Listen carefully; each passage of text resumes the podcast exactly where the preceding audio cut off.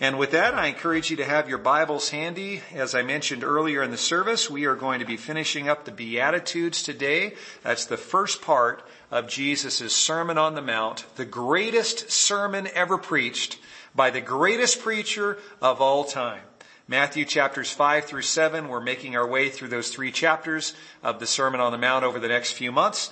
And uh, this month, in the month of January, we've been focused in on the first section of that message, uh, the Beatitudes in Matthew chapter 5. This last week I was listening to a sermon uh, by Pastor John Piper. And it was a message uh, geared uh, to the uh, the Beatitudes. He was specifically uh, making his way to preaching a sermon on uh, this Beatitude that we'll look at this morning, the uh, seventh Beatitude, blessed are the peacemakers. And as he was beginning that sermon, John Piper said this. He said, with each beatitude, another nail is driven into a coffin. Inside the coffin lies the corpse of a false understanding of salvation.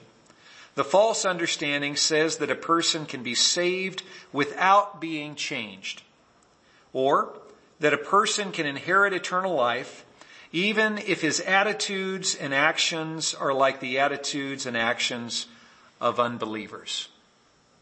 I want us to take a few minutes before we dive into this seventh beatitude and, and really process these deep words that John Piper shares. I think these are some marvelous, eye-opening insights. Think again about what he says here. With each beatitude, another nail is driven into the coffin that contains a false understanding of salvation. Remember that Jesus' Sermon on the Mount here in Matthew 5 through 7 was primarily aimed at his followers. Those who had already made a decision to follow him as the King of the Jews and as their Savior and Lord. There were hundreds, maybe even thousands of people on the mountainside as Jesus taught this great sermon. But they weren't his primary focus. His primary focus was on his disciples. And this sermon, as he aimed it at his disciples, was teaching them how to follow him as king as they lived within the kingdom of heaven. As Jesus begins this great sermon, he gives his followers these eight beatitudes, these eight blessed are statements. Uh, remember what they are. These are wonderful to memorize, by the way, if you haven't done so at some point in the past. These are great to hide on your mind and heart. Uh, blessed are the poor in spirit, for theirs is the kingdom of heaven.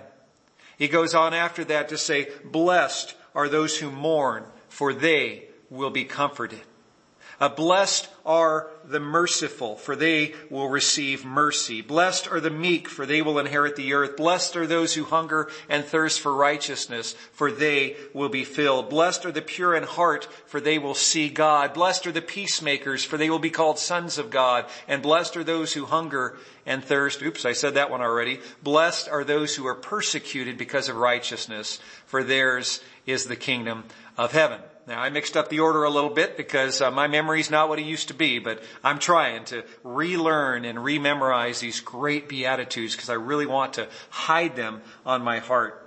Every one of these eight beatitudes is countercultural. Every one of them is uh, flies in the face of conventional wisdom. Uh, none of them are viewed by the world as uh, key steps on the road to success. None of them are. So John Piper is making the really important point that every one of these eight Beatitudes demolishes the notion that you and I can be saved without experiencing change in our lives. It blows out of the water this notion that we can call ourselves Christians without living any different than the way we lived before we were saved. By definition, a follower of Christ is a follower of Christ, right? Yeah, a follower of Christ by definition has to be a follower of Christ and these eight beatitudes teach us how to follow him well. And so as they teach us how to follow him, it's important to understand that they teach us to follow him in a way that is radically different from the way that we used to live.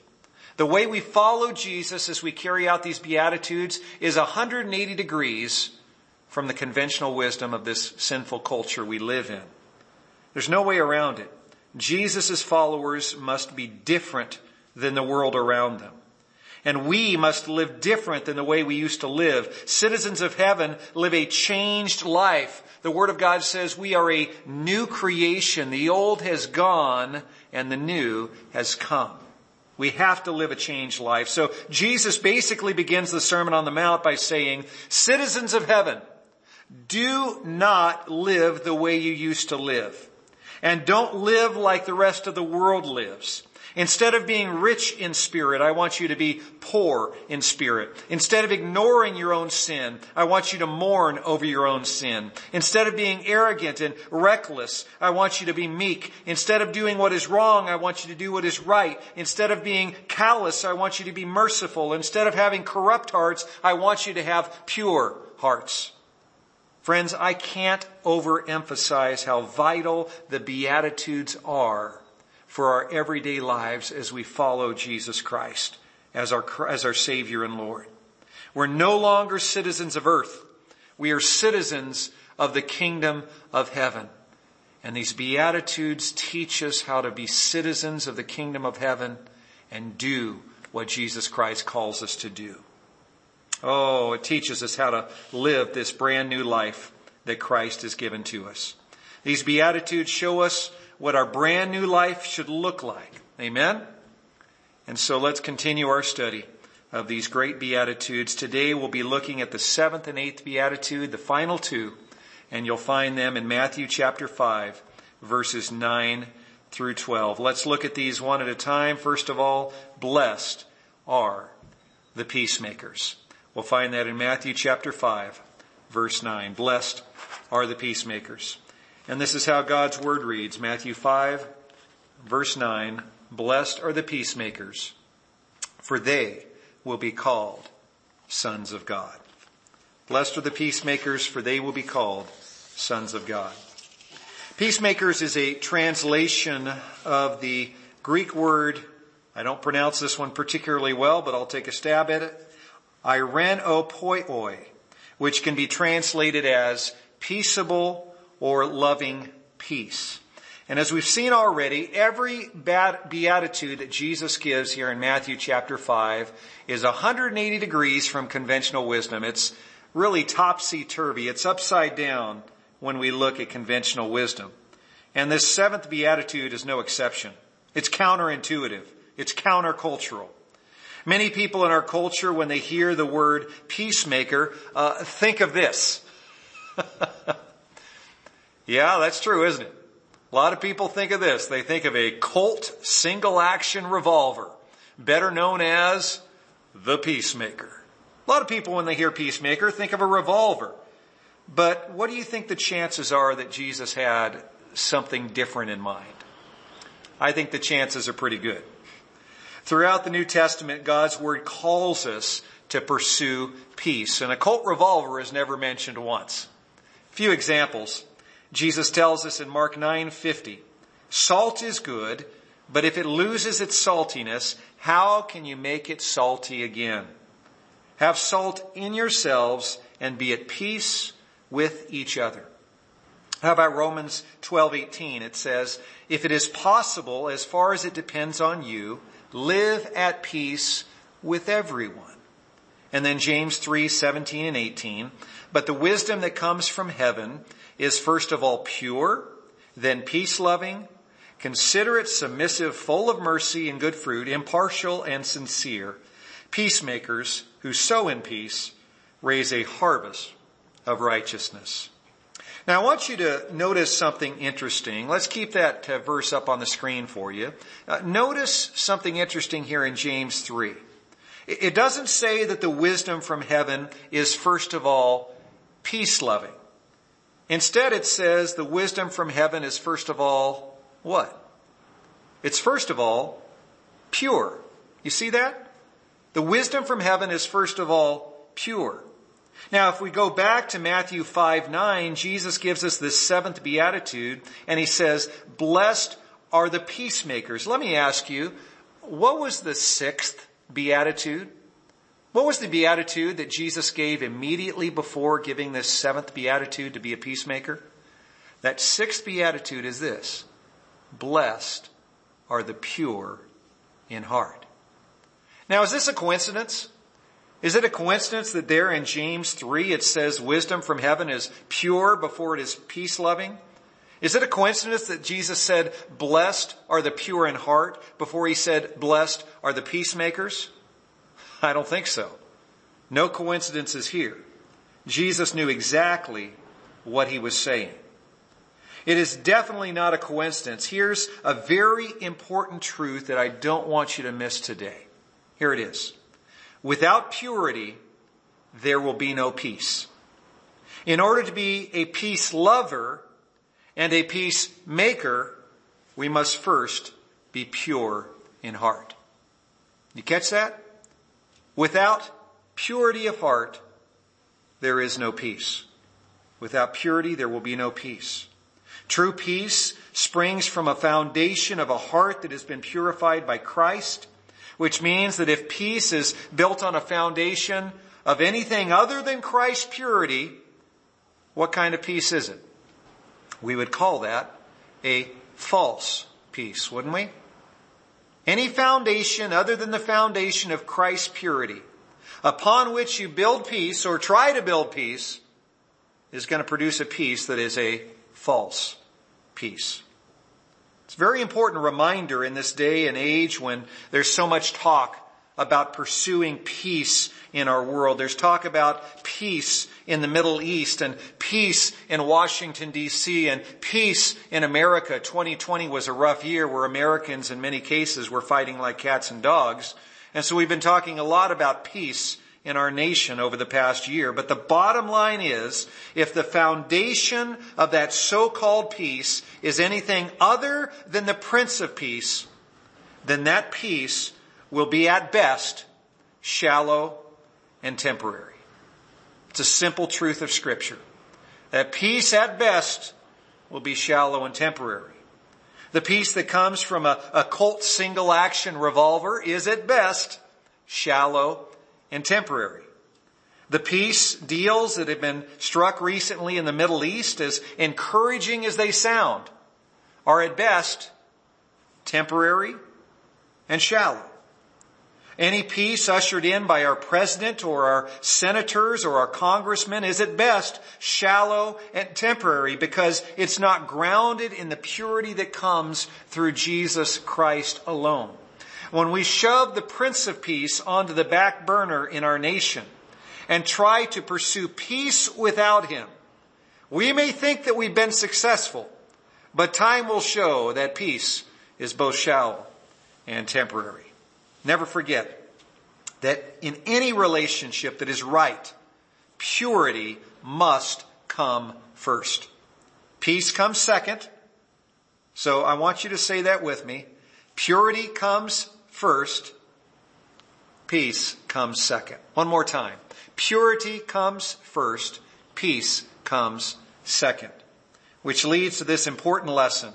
God wants you to be at peace in your relationships, but never at the expense of your purity.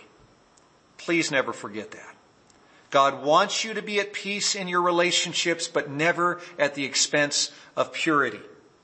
If you have to lie or cheat or steal or in any way compromise your integrity on the road to peace, then you're on the wrong road. You're on the wrong road. You're on the road to the wrong kind of peace. So don't do it. Many Christian wives think that they have to lie to their husbands to keep the peace. Well, ladies, that's the wrong road to be on. That's not real peace. It's a false peace. Many kids and teenagers think that they have to cheat on their assignments to keep their grades up, to keep peace with their parents at home. Students, that's not real peace. That's a false peace. Many of us, when we get around non-Christian friends, we change the way that we talk and we change the way that we act so that we'll fit in and, and, not stand out. We think we're keeping the peace with our friends and not rocking the boat. That is not true peace. That's a false peace that ultimately doesn't do your friends any good. Impurity never leads to true lasting peace. Only purity leads to true lasting peace. So, once we have that foundation of purity, how do we become peacemakers? Well, let's spend a few minutes on that. Well, peacemaking is all about bringing peace to relationships. And the most important relationship that needs peace is, of course, your relationship with God. It's the most important relationship in the universe for you. Your relationship with your Creator God. And Jesus is the only true peacemaker when it comes to that greatest relationship. There is nothing you can do to bring peace between you and God without Christ. Only Christ can do it. Romans 5:1 says, "Therefore since we have been justified through faith, we have peace with God through our Lord Jesus Christ." The only reason you and I can have peace with God is because of Christ. He spilled his blood and that paved the way for us to experience peace with God. When it comes to making peace between us and God, Jesus once again is really the only true peacemaker. So, that brings us to our question, well, what kind of peacemakers is Jesus calling us to be then? Well, here in this seventh beatitude, he's not calling us to be peacemakers with God, because only Jesus can do that. He's calling us to be peacemakers with each other. He's calling us to be peacemakers with people. And the most important way that we could ever bring about peace in our relationships with people is to lead people to the Prince of Peace, Jesus Christ. Because just as for you, your most important relationship in the universe is your relationship with God. Every single person around you, whether they recognize it or admit it or not, the most important relationship should be their relationship with their Creator God. And so the, the greatest thing that you could ever do to bring about peace in your relationships is to lead people to the Prince of Peace to lead them to a saving knowledge of Jesus Christ. Oh, you can't make peace between them and God, but you can lead them to the one who can. You can lead them to Jesus Christ. That makes sense, doesn't it? If people's greatest need is peace with God, then the greatest way that you, can, you and I could ever be peacemakers is to introduce them to Jesus Christ. You'll never be a true peacemaker who will be called a son of God if you're not leading those around you to becoming sons of God as well. Well, that having been said, let me share with you four keys to becoming a peacemaker in your relationships with other people. Family, friends, neighbors, coworkers, it doesn't matter. These are four keys that are applicable to any human relationship that you are in. Four keys. I'll go through them quickly because we have another beatitude to cover together. Key number one, stay humble. Key number one is to stay humble. I want you to remember what that first beatitude is. The first beatitude, remember, is blessed are the poor in spirit. Translation, blessed are the humble. We spent some time talking about that a few weeks ago. Blessed are the humble. The first beatitude is the first beatitude for a reason. Jesus was making it clear if you cannot come to God humbly, you cannot come to God at all. And if you can't come to God humbly, then you have no business moving on to the other seven Beatitudes. It's foundational. Blessed are the humble. If you are arrogant and full of yourself, you will inevitably say things and do things to others that damage your relationships. If you aren't humble, you will be a peace breaker not a peacemaker. So step number one, key number one, is to stay humble. Key number two, once you come to God and, and, and come to your other relationships with some modicum of, of humility, then you need to repent of your sin. That's key number two, repent of your sin. Remember that the second beatitude is the second beatitude for a reason. Jesus says, number one, blessed are the humble. That's the poor in spirit. And number two, blessed are those who mourn. The expanded phrase of that we could say is blessed are those who mourn over their own sin. Blessed are those who grieve over their own sin. We have to come to Christ repentant. And we have to re- address our relationships, especially when we've messed up, especially when we've failed, with a spirit of repentance. Once you humble yourself before God, you must grieve over your own sin and turn from it. If you don't think that your mean and hurtful words to others are really mean and hurtful, then you're not going to be a peacemaker. Don't be surprised if you've got some broken relationships on your hands. If you don't think your mean and nasty words are really mean and nasty. You need to be able to come to those around you humbly with repentance and say, I was wrong. I am sorry. Please forgive me.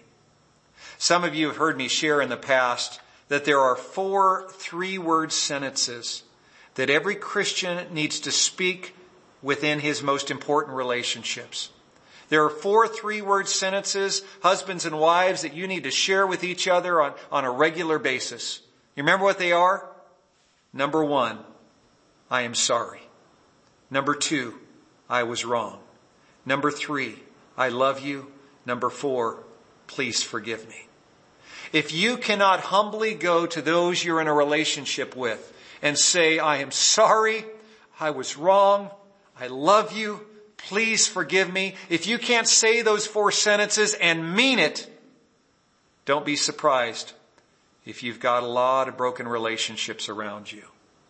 We have to come humbly into our relationships. We have to be willing to repent of our sin, first to God and secondly to others that we have wronged. Key number three, we have to pray for those who have hurt you. We have to pray for those that have hurt us. Jesus will tell us in Matthew 5:44, love your enemies. Pray for those who persecute you. Don't expect to ex- experience true peace in your relationships. Don't ex- expect to experience reconciliation in your relationships if you're not willing to sincerely love and pray for those who have hurt you. If you're harboring bitterness and anger and resentment towards someone, do not try to make peace with them until first you have prayed until you first spent time in prayer and given that bitterness and that anger and that resentment over to God. Oh, it's so important to pray before you return to that person that you have wronged or before you return to that person who has wronged you. Key number four, act quickly. Don't allow open wounds to fester.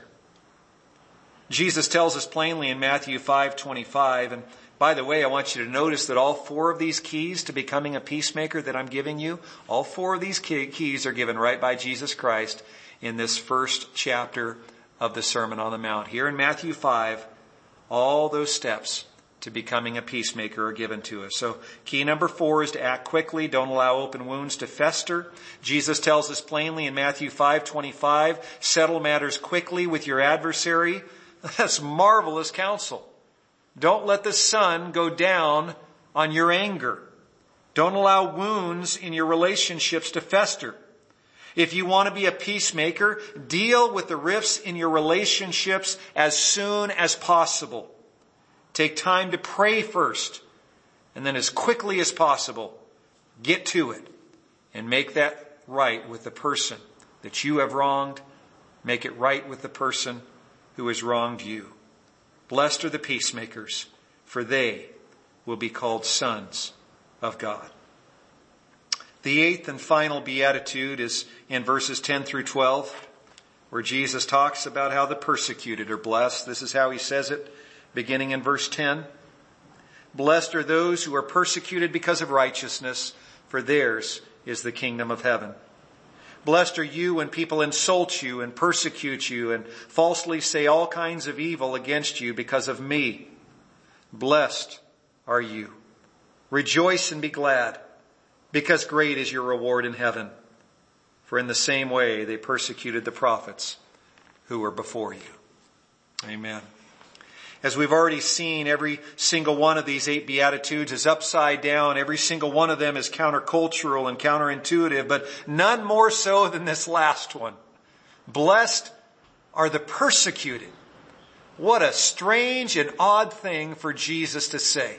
Blessed are the persecuted. Well, this word persecuted is a translation of another Greek word that's really hard for me to pronounce. I'll take a stab at it. Dediogamenoi. That was probably way off, but that's in the ballpark somewhere, hopefully. Which means to pursue, to hunt, and persecute. And so the ancient Greeks used this word that's translated as persecuted. They used this word of hunters who were hunting down a wild beast out in the forests or uh, out in the, the desert areas. There was a hunter hunting down a wild beast. Now let me ask you, have you ever felt like prey being hunted by a hunter? At some point in your life, you probably have. You felt like people were coming after you. That they were hunting you down. And they wanted to knock you down and keep you down. We've all gone through times when we felt, felt like we were being persecuted by others around us. None of us honestly enjoys being treated like dirt. Uh, none of us like being lied about or being falsely accused of doing things we didn't really do. But Jesus says when we endure this persecution, we are blessed if, there's a big if here, if we are persecuted because of righteousness, that's there in verse 10, or to say it another way, if we are persecuted because of Christ. That's there in verse 11. So that's a, a very important if. If you are insulted for saying or doing something stupid, then that's on you.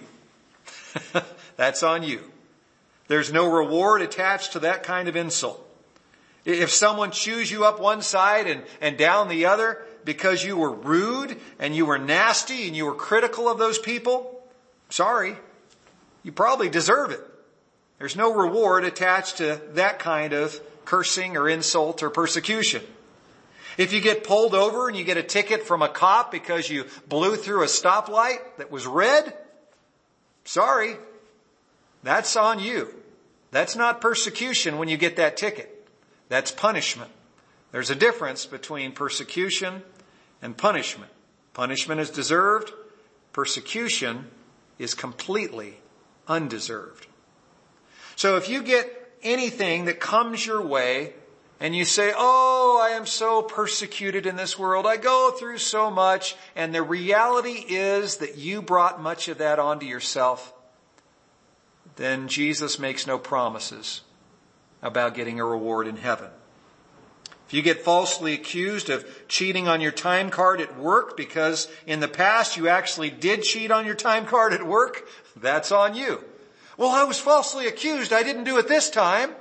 No, you didn't do it this time, but you destroyed your own credibility by cheating on your time card in the past and those around you know you cheated on that time card. So don't be surprised if they accuse you down the road of doing something you didn't do because you've lost all credibility. That's still on you. Now some would say at this point, well pastor, what about when I'm insulted or criticized or I'm attacked or I'm persecuted for something I didn't even do? I, I didn't deserve it. It was completely undeserved. Even in those cases, Jesus doesn't promise that we'll be blessed unless, and this is where that big if comes into play again, unless it's done for the cause of righteousness or for Jesus Christ. That's when he says, you will be blessed. If you are insulted, if you are persecuted because you are taking a stand for what is right, and for what is righteous, if you are persecuted because you're taking a stand as a follower of Jesus Christ for what he has called you to do, it is then that you will be blessed. If you are persecuted because you are in a right relationship with Christ and you are simply saying or doing what Jesus Christ says is right, then you will be blessed. Remember, that's what the word righteous means. It means to do what is right. And it's always in the context of relationships. So if you are doing what is right, what Jesus has called you to do, you're doing what is right as you're in that right relationship with Him, then Jesus says you will be blessed. Now, these eight Beatitudes teach us how to live the right way in the kingdom of heaven. Which begs the question, why would anyone, anyone persecute us insult us, criticize us for living out these glorious beatitudes. Why would anyone in their right mind do that? Why on earth would anyone persecute us for being humble, carrying out that first beatitude? Why would anyone persecute us for mourning over our own sin? That second beatitude. Why would anyone persecute us for being meek and self-controlled? Why would anyone persecute us for hungering for what is right? Why would anyone persecute us for being merciful and compassionate? Why would anyone persecute us for having pure hearts? And why would anyone possibly persecute us for being peacemakers? And the answer in one word is sin. Sin. That's why they do it, and specifically two sins. Number one, the sin of loving self. The Bible calls that pride. And the second sin, the sin of loving pleasure. Love of self and love of pleasure will lead people around you to literally hate you when you carry out these beatitudes, when you do what is right as a citizen of the kingdom of heaven. These same two sins gripped the hearts of the religious leaders who falsely accused Jesus and yelled on the day he was crucified, crucify him, crucify him. The, these religious leaders refused to let go of their love of self. They refused to let go of their love of pleasure and they were completely threatened by Jesus. Uh, they loved themselves. They loved their pleasure. They loved their titles. They loved their positions. They loved their power and their influence in the community. They loved doing what they wanted to do, and Jesus was a threat to all of it. By carrying out these Beatitudes himself, he threatened those who refused to carry them out. His humbleness was a threat to their arrogance. His meekness was a threat to their lack of self-control. His deep hunger for God was a threat to their shallow religion. His mercy was a threat to their judgmentalism. His peacemaking was a threat to their divisiveness. Jesus lived out these beatitudes every single day. And Jesus' critics hated it. And Jesus turns to you and me as followers of Christ within his kingdom and says, frankly, your friends and family and your neighbors and your coworkers and your fellow students oftentimes will hate it as well. They'll hate it as well. The sinful people of this world did it to the prophets who were before you. They did it to me and they'll do it to you too. But be encouraged. Blessed are you when people insult you, persecute you, and falsely say all kinds of evil against you because of me. Rejoice and be glad because great is your reward in heaven. Amen? Amen. It might not make sense to you, but it's true. I guarantee you, it's true. It is a blessing to be insulted and persecuted and falsely accused for Jesus. So don't run from persecution. Embrace it for the glory of God and the advancement of the kingdom of Christ on earth. Welcome persecution and thank God for the honor of suffering shame and insult for the name of Christ as you take a stand for what is right. Lord Jesus, thank you. Not just for talking the talk, but walking the walk. Lord Jesus, you lived out every one of these eight Beatitudes. You were humble. You came with a penitent spirit before God, even though you never sinned once.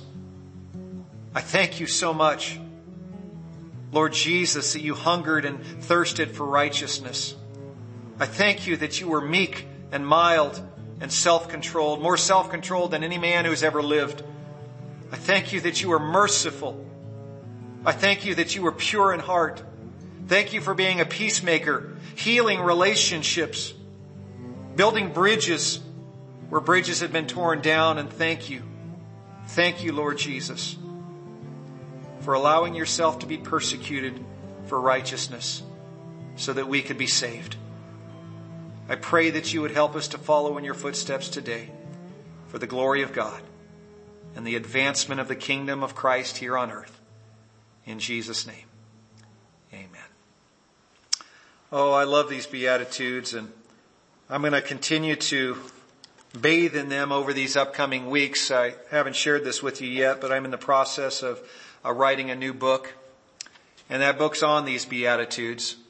And so I'll take a chapter and look at each of these eight Beatitudes individually and I'll be able to expand on some things that we just didn't have time to cover in these messages this month as I tried to cover two Beatitudes every Sunday. And so if all goes as planned, uh, that book will be published and available. I'm hoping both in print, uh, in an ebook form and also through an audio book uh, by Easter. And so that's my goal, try to get this uh, book on the Beatitudes uh, uh, written and finished and published before Easter. And my working title for this is The Life Christ Desires. And so I haven't fully settled on that title yet, but uh, I really have this heart to share this message with you, to go a little deeper in these Beatitudes with you. And I hope you'll get a copy of that here in a few months if you found these messages to be helpful to you this month as you follow Jesus Christ well.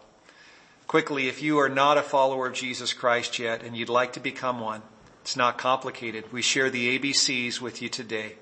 A, admit that you are a sinner and need Jesus Christ. B, believe that Jesus died on the cross for your sins so you could be forgiven, washed clean, have a pure heart, have a relationship with God. And C, choose to follow Him as your Savior and Lord of your life from this point forward.